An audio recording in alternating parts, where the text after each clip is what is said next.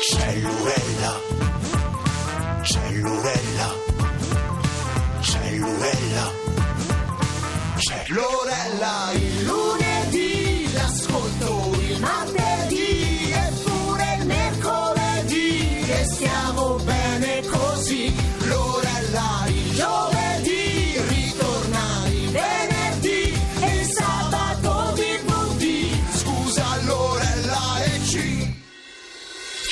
Cellurella.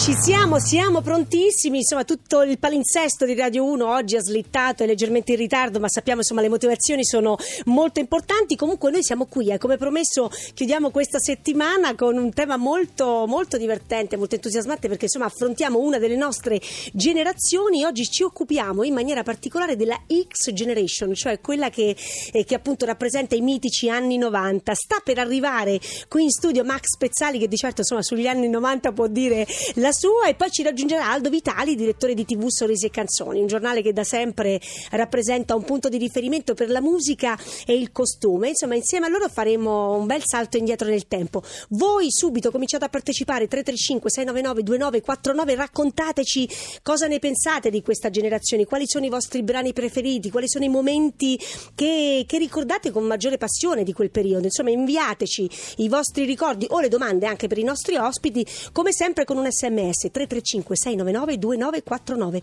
E tra nove secondi facciamo entrare il primo ospite. Le 10 erbe della Esi invitano all'ascolto di Citofonare Cuccarini.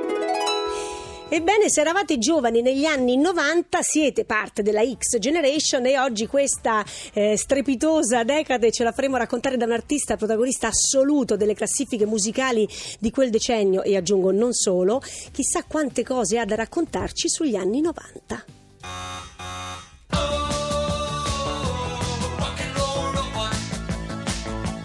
Oh, naturalmente questo non è un pezzo della X Generation, è della generazione precedente perché insomma il suo fenomeno è stato persino studiato sociologicamente, la sua voce, il suo linguaggio, la sua musica sono inconfondibili. Max Pezzali, ciao Max, Ciao benvenuto. Lorella e buongiorno a tutti. Però tu sei un adolescente degli anni Ottanta e proprio per questo insomma ti abbiamo accolto con questo, con questo brano. Com'eri tu Massimo da adolescente? Ma diciamo che ho subito una mutazione genetica, no, nel senso che quando ero giovane giovane, insomma, fino ai 14 anni ero il classico nerd da, insomma, da liceo, no? Sì. Quelle cose con gli occhiali spessi, quelle cose Grande da, da studioso? miopia.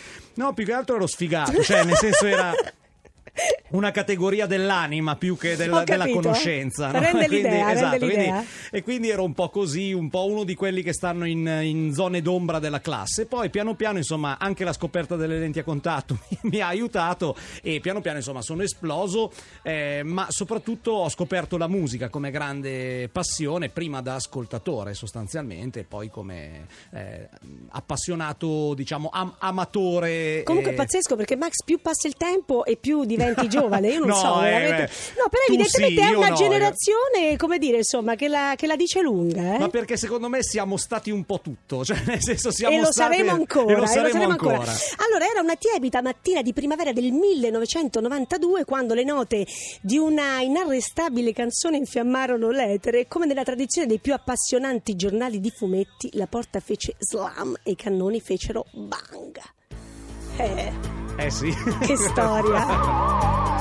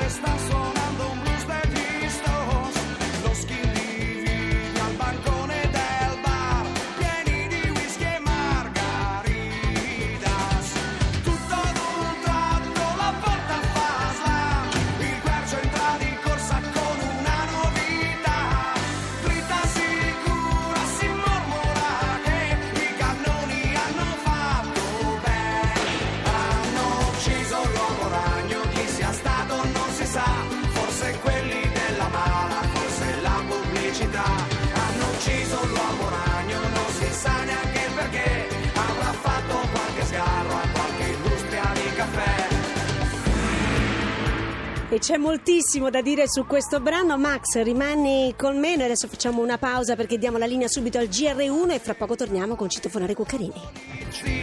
Il commissario